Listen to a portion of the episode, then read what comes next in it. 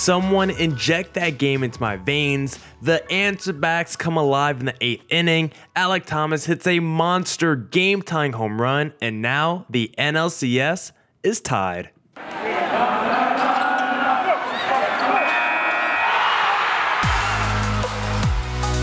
You are Locked On Diamondbacks, your daily Arizona Diamondbacks podcast, part of the Locked On Podcast Network, your team every day.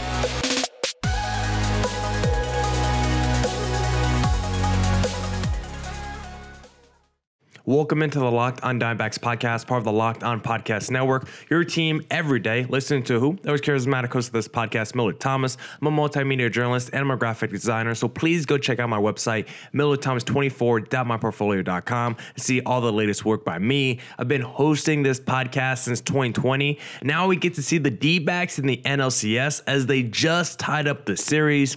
On today's podcast, we'll be talking about things that I really liked from this game and adjustments that they need to make heading into game number five. We'll talk about the rematch of the Zacks as well to wrap up the podcast. But we first have to start with the electric game four victory over the Philadelphia Phillies because I was in attendance. I was at this game.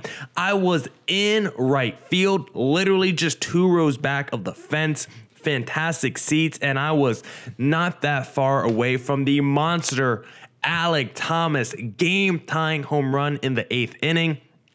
The D backs stadium was electric. The flip the, the switch was flipped from that point on. It was deafening in Chase Field because I have to be honest, walking into the stadium, watching the game, you know, just throughout, uh, Philly fans were pretty loud. Yes, it was definitely mostly D backs fans in there, but if I had to be honest about the percentage, it was probably like 67 33 D backs to Phillies fans.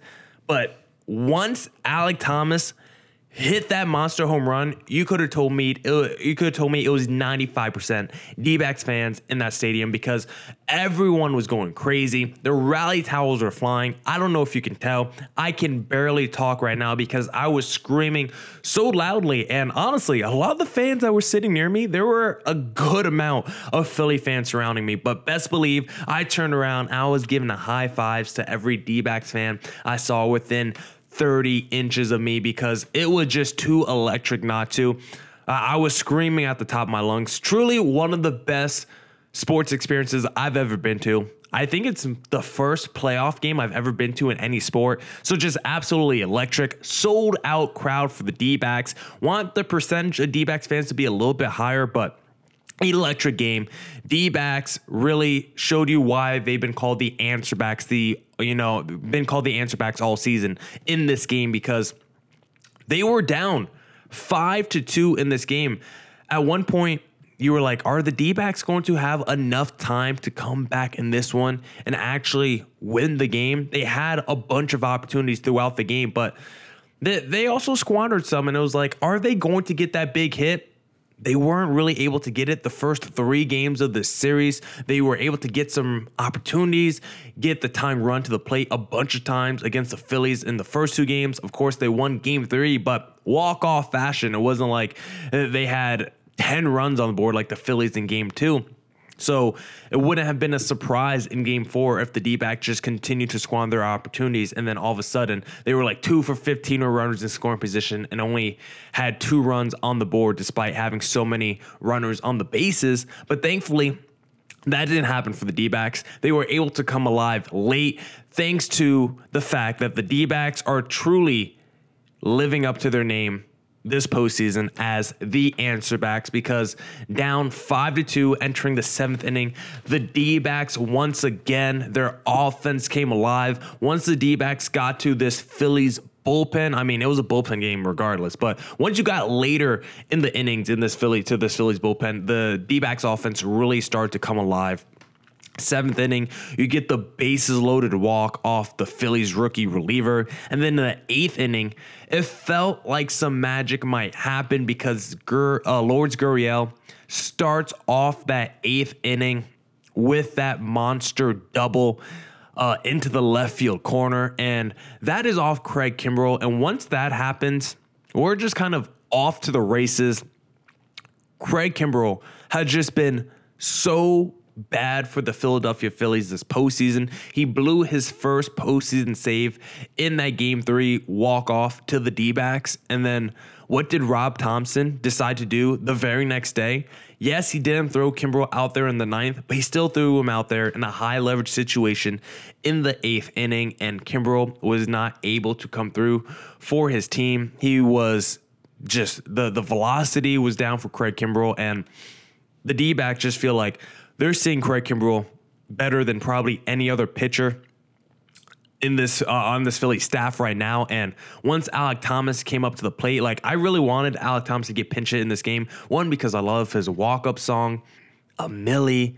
Lil Wayne, one the best in the game. But also, Alek Thomas has been kind of clutch for the D backs this postseason already had a couple of big home runs these playoffs, and we knew he had that pinch hit the other day, and he once again came through for the D backs. Super clutch.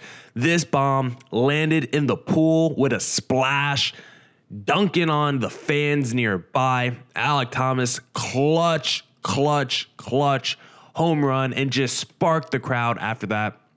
Really beautiful stuff by Alek Thomas there. And then, of course, Gabriel Moreno, who I thought had himself a really good game. Uh, he comes through right after Alek Thomas and gives the D backs the lead. He's two for three with two RBIs and two walks. Gabriel Moreno had himself a fantastic day. D backs end up going four for 12 with runners in scoring position. Maybe you want to come through a few more times, like a couple more times, but still a 333 average with runners in scoring position. The biggest issue for this D back offense those first couple games against the Phillies was they weren't creating enough run scoring opportunities, right? They would sometimes bring the tying run to the plate, but the dude would always be at like first base or he drew a walk. Like there wasn't enough extra base hits for the D backs those first three games. There wasn't enough run scoring opportunities for the D backs those first three games. And in this game, the D backs were finally able to have action on the bases. It just felt like every other inning, the D backs were doing something the first, you know, early in the game, they were able to get two runs. Then they were able to get their runs later in the ball game. This game was just sandwiched by D backs scoring in the front end and back end. And it just felt like the D backs had at least action and opportunities throughout the majority of the ball game, which is all you want against that Philadelphia Phillies offense. So glad to see the D backs offense wake up a little bit, and also glad to see the D backs make that Phillies offense manageable in this game because the bullpen, you could have been very scared for a bullpen game, right? The D backs were throwing out reliever after reliever because you had Mantiply, Frias, Kyle Nelson, Miguel Castro, Saalfrank, Thompson, Ginkel, Sewald. The D backs threw out eight relievers in this ball game. I thought for the most part they did pretty well outside of a couple of the D backs relievers like Saalfrank and Cal Nelson. I still thought Ryan Thompson looked pretty good. I still like the way Miguel Castro looked. So I thought the D backs bullpen did a really good job in a bullpen in a bullpen game to slow down the Philadelphia Phillies offense. Keep Bryce Harper over three. Great job, I thought, by the pitching staff. I thought they did enough to keep the D backs within the game and the D backs offense, knowing it was a bullpen game, was able to step up to the plate and deliver some really big clutch knocks late in this ball game.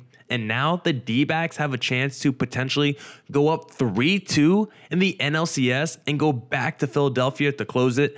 I can't believe the D backs are actually in this scenario. I want everyone to show up to that Saturday game. I think I'm going to get tickets and go to game five. I think you got to run it back after a super fun, a super electric game four. How can you not? So hopefully you guys get some tickets too, and the D backs are able to take a 3 2 series lead in the NLCS. And if you want to win some money this postseason, one of the best ways to do that is playing a little daily fantasy baseball with the sleeper app because the MLB playoffs are here, which means the clock is ticking on your chance for up to 100 times cash on daily fantasy baseball. Baseball has never been more exciting than it is now, with studs like Acuna, Betts, and Ohtani.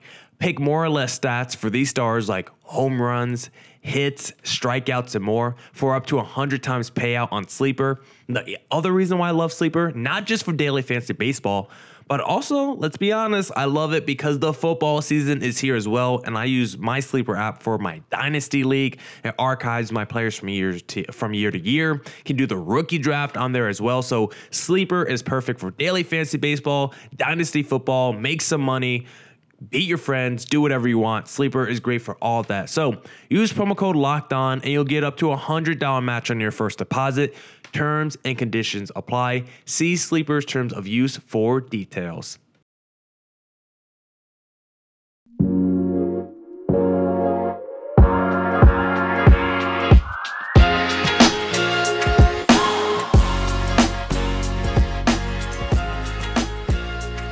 Forget to catch every D-backs pitch on their hometown broadcast when you download the Sirius XM app and search up Diamondbacks.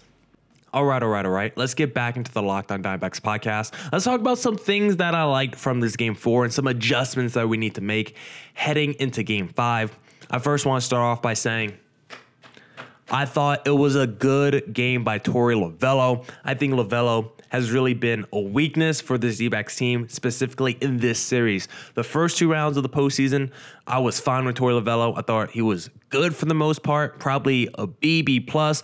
I always have some gripes with Torey Lovullo. It's always a love-hate relationship going back to the regular season and the past few seasons. But I thought in this game four, I really want to be fair. Torey Lovullo, I thought, earned himself an A on the report card. I felt like he just had a really good pulse on when to pull the relievers, when to keep them in. I thought the strategy was just pretty sound, pretty smart, really played up into the matchups, lefty on lefty, righty on righty, of course. The only time during the game where I kind of questioned Torey Lovullo's decision making is when he kept Saalfrank out there to face a Trea Turner. I thought Saalfrank would have been pulled in that moment. Ended up leading to some runs. So that was like the only time that I probably disagreed with any decision that Torey Lovullo made in this game. But overall, Torey Lovullo was really good. I thought the way he picked relievers to go out there was really good. Like I was a little bit surprised. Luis Frias was coming in after Mantiply. Like I thought when I saw that, I was like, oh, this Phillies offense might take off right now. Frias might give up some hard contact, but instead that didn't happen. Luis Frias sneakily has been nasty this postseason, has not allowed an earned run. And to be honest, he had two strikeouts tonight. And Luis Frias we always knew he had nasty stuff. The issue was a lot of stuff sat in the middle of the zone. It didn't fool anybody, gave up a lot of hard contact. But right now, his stuff looks elite.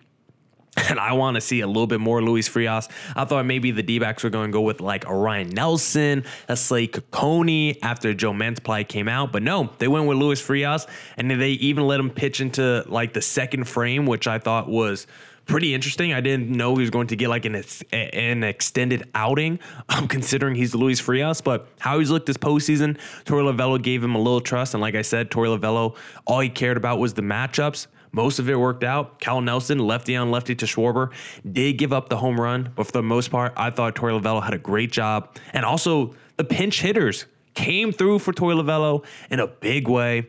Alek Thomas, of course, we raved about and talked about. I mean, you put him in the game and he hits the game tying home run. Like, you just look like a genius if you're Torey Lovullo in that situation. Pinch hitting or uh, Alek Thomas for Manny Rivera. Then also, it didn't lead to anything, but he did also pinch hit Tommy Pham for Pavin Smith, and Pavin Smith came through with a knock. So Torey Lovullo might have to ask himself some questions about whether Pavin Smith and Alek Thomas should start the next game. We'll talk about that later on the podcast. But Lovullo, just want to give him a round of applause. Always a dude that I have a love hate relationship with, and I just thought he was really good tonight. So shout out Torey Lovullo for the game he had against this Phillies team because I thought he really outmanaged Rob Thomson, especially when it came to the bullpen use. And speaking of Rob Thomson, just keep putting Craig Kimbrel out there. The D backs get opportunities against these other Philly pitchers, but Craig Kimbrel's like the only guy that they're capitalizing on.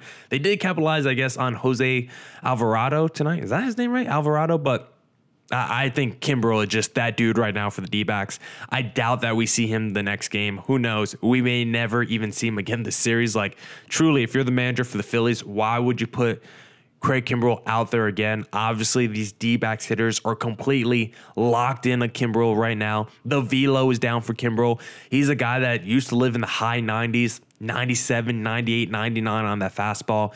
Checking that StatCast scoreboard today, fastball was sitting 95, 94, and it seemed to be going down as he threw more pitches. Even tried to take out a Corbin Carroll by hitting him in the leg. Just keep throwing Craig Kimbrel out there because the D backs just seem like they're going to crush him every time.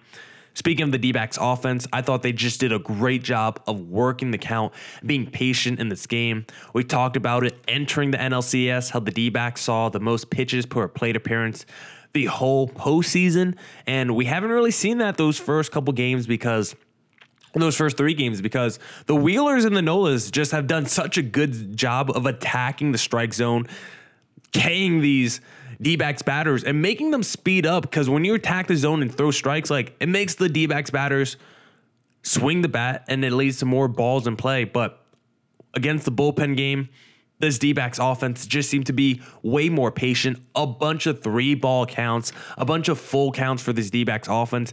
Even was able to walk in a run today. So I thought the D backs had really good patience today. The guy that I really want to highlight, who I thought was really good at the plate, we talked about him earlier, Gabriel Moreno. He's someone throughout the series so far, I thought was swinging at really bad pitches, like in the ground, high heat, like just typical stuff they shouldn't be swinging at. I thought he was being overly aggressive. I thought he wasn't waiting for his pitches. I just thought tonight a lot more patience out of a Gabriel Moreno. He's someone that I thought you know, in a couple uh, in a couple spots tonight, I was like, you know what, it, it, Gabriel Moreno might strike out here because that's what he's done throughout the series. But tonight, super clutch, Moreno. I really loved him tonight. I thought he was really good at the plate, really locked in, and really patient. And of course, Ketel Marte just continues to be amazing. Like no one is talking about Ketel Marte this postseason. No one's talking about Ketel Marte like he's the best player in the postseason. I feel like there's just not a lot of discussion around him, but his slash line after this game, after going two for four with two runs scored and a walk, 385, 415 OBP, and a 641 slugging. Ketel Marte is that dude in the postseason. Kevin Ginkel and Paul Sewald, once again, absolutely filthy. Once Ginkel came in, I was like, okay, D backs are definitely trying to win this game. Of course, they're trying to win every postseason game, but they were down five to two at that point, and I were and I just felt like the D backs offense was going to try and come back. Or I just felt like the D backs offense was going to come back, seeing Ginkel out there. Like it wasn't one of those outings where you're trying to concede the game already at that point, down three runs.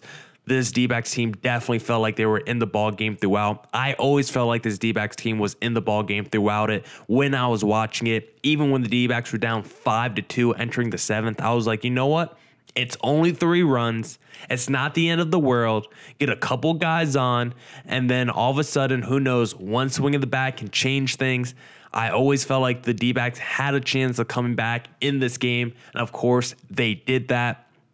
Once I saw Kevin Ginkel come in the game, I was like, yeah, D backs are definitely not trying to allow the Phillies to score any more runs in this game because we're going with our heavy hitters. And once again, Kevin Ginkel and Paul Sewald just absolutely filthy. We had a little scare with Paul Sewald when he gave up that double to Kyle Schwarber, but him and Ginkel have just been so nasty this postseason. Both of them have not allowed an earned run, and Paul Sewald, three strikeouts and the save.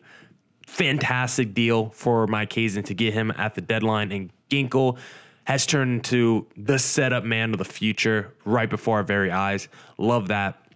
One thing I would like, one thing I would love to see heading into the next game an adjustment I would love to see. We got to get Christian Walker a big knock. Of course, he was able to draw the walk that brought home a run with the bases loaded, but he just has not looked good with runners in scoring position. He has not been that great of an offensive player this postseason. I think he only has one home run these playoffs. Like the power just hasn't been there for Christian Walker. He's someone that as a nickname we call him Crush Shin all the time, right? Because he crushes pitches and I just don't think he's crushed enough pitches this postseason. I want to see a big Christian Walker knock going forward. So we need to see him let loose a little bit because if he's going to continue to bat in that number four hole, he has to come through more with runners in scoring position, or he has to at least deliver one of those classic Christian Walker solo shots. And we haven't really gotten either. So need Christian Walker to match a little bit more what Kyle Schwarber is doing for the Philadelphia Phillies.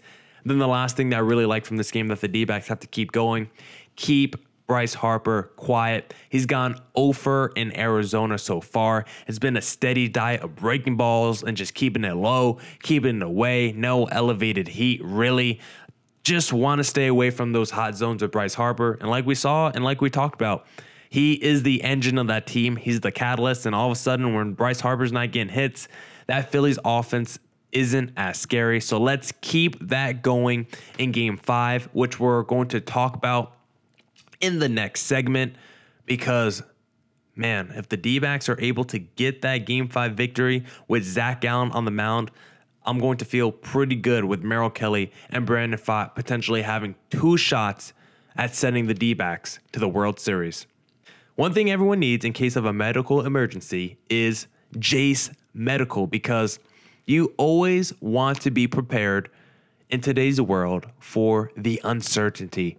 That's why the Jase case is a personalized emergency medication kit that contains five essential antibiotics that treat the most common and deadly bacterial infections. You can also customize your case and add additional life saving medications based on your unique needs.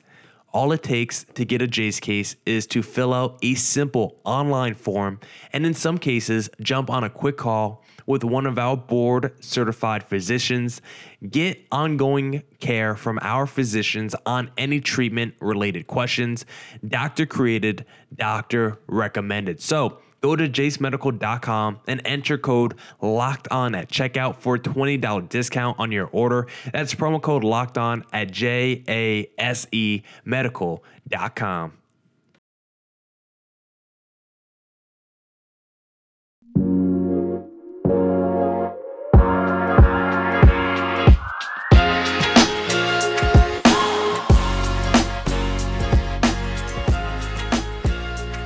right, all right, all right. Let's get back to the Locked On Diamondbacks podcast. Don't forget to catch every D-backs pitch on their hometown broadcast when you download the Sirius XM app and search up Diamondbacks. And if you like the podcast, please follow me on Twitter at Creator Thomas24 for my personal account. Look up Locked On Diamondbacks about Twitter, Instagram for the podcast handle. Look up Locked On Diamondbacks on YouTube. Hit subscribe there, and of course, we're on all your podcasting platforms.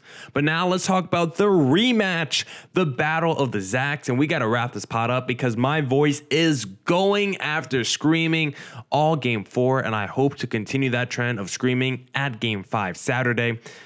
And it looks like it's going to be the rematch of the Zacks. Can the D backs go back to Philly up three to two? That is the question. Can Zac Gallen, the D backs ace, lead us to the promised land. Send us to the second World Series in franchise history. We haven't been there since 2001, and the D backs are going to have their best starter on the mound. The D back starter I trust the most right now is probably Merrill Kelly, but the most talented D back starter they have is Zac Gallen. When he's right, he's quite literally unhittable. No one can score runs off of him, and the D backs are going to need that Zac Gallen as they're going to potentially win this game five because Zac Gallen, of course, the first time around against this Phillies offense was just not good. And he just flat out has to be better. Last time, five innings, eight hits, five earned runs, and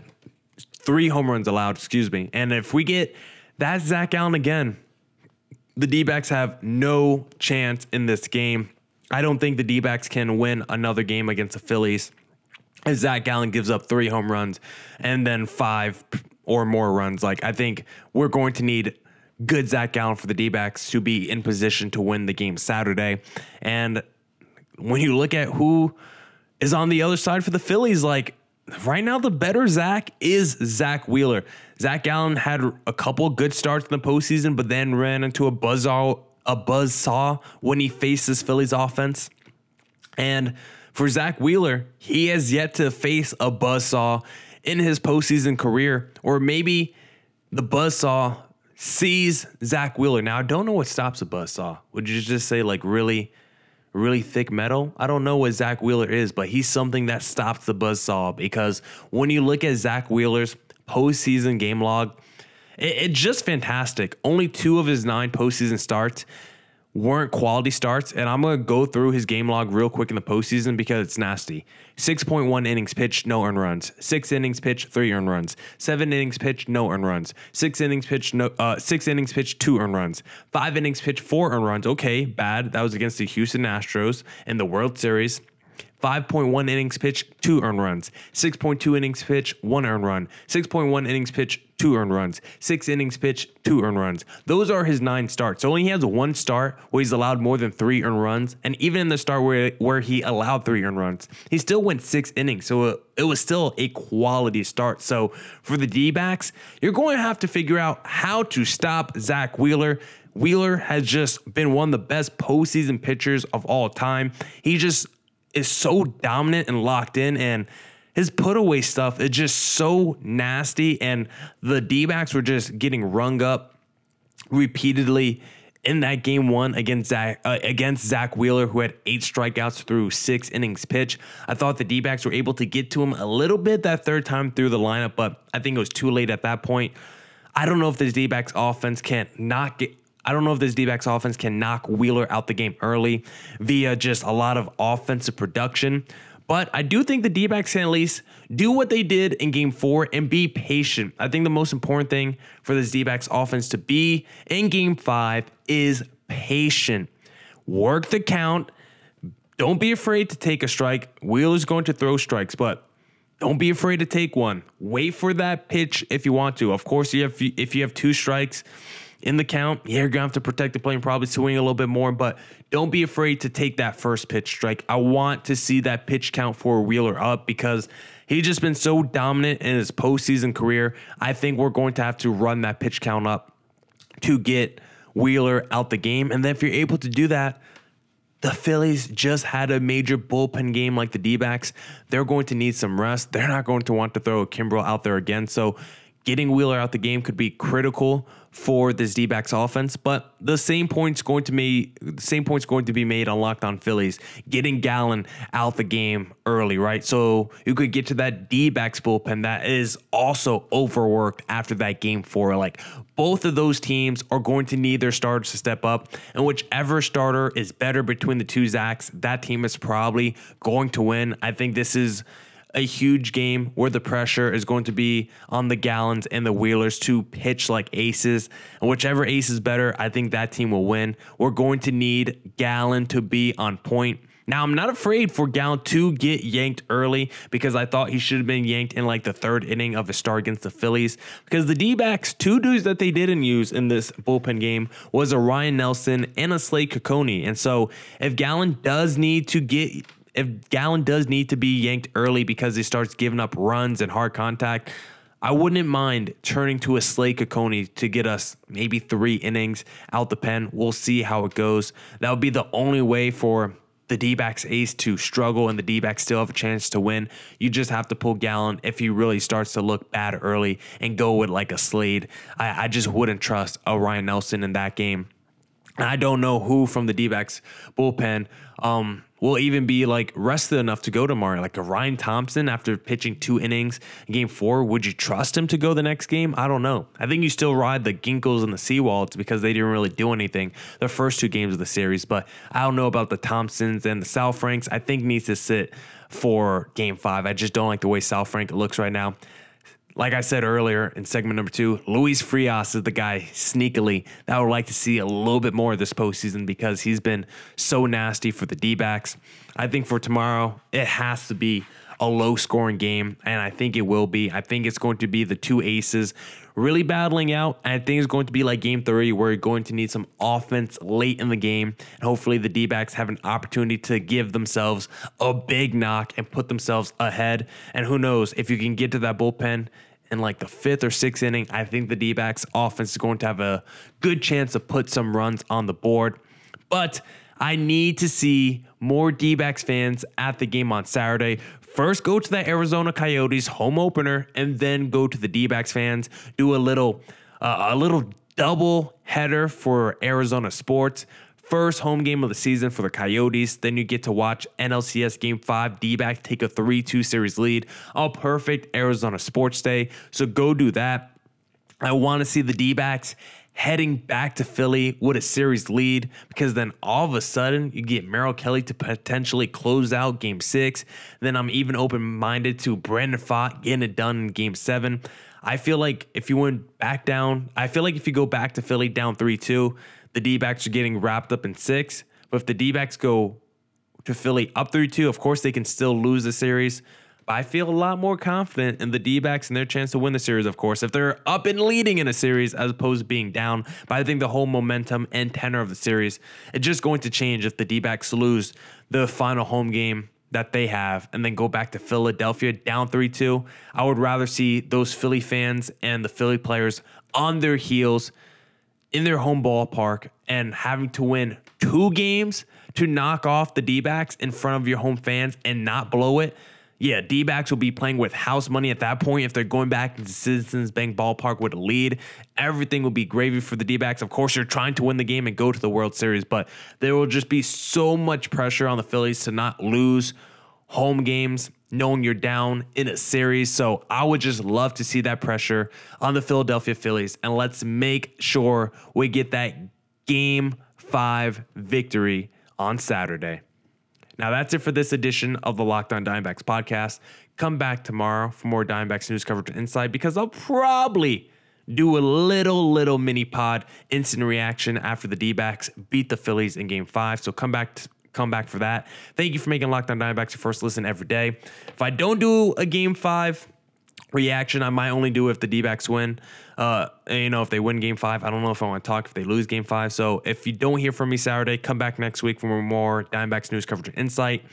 And as always, stay safe, stay healthy. Doses.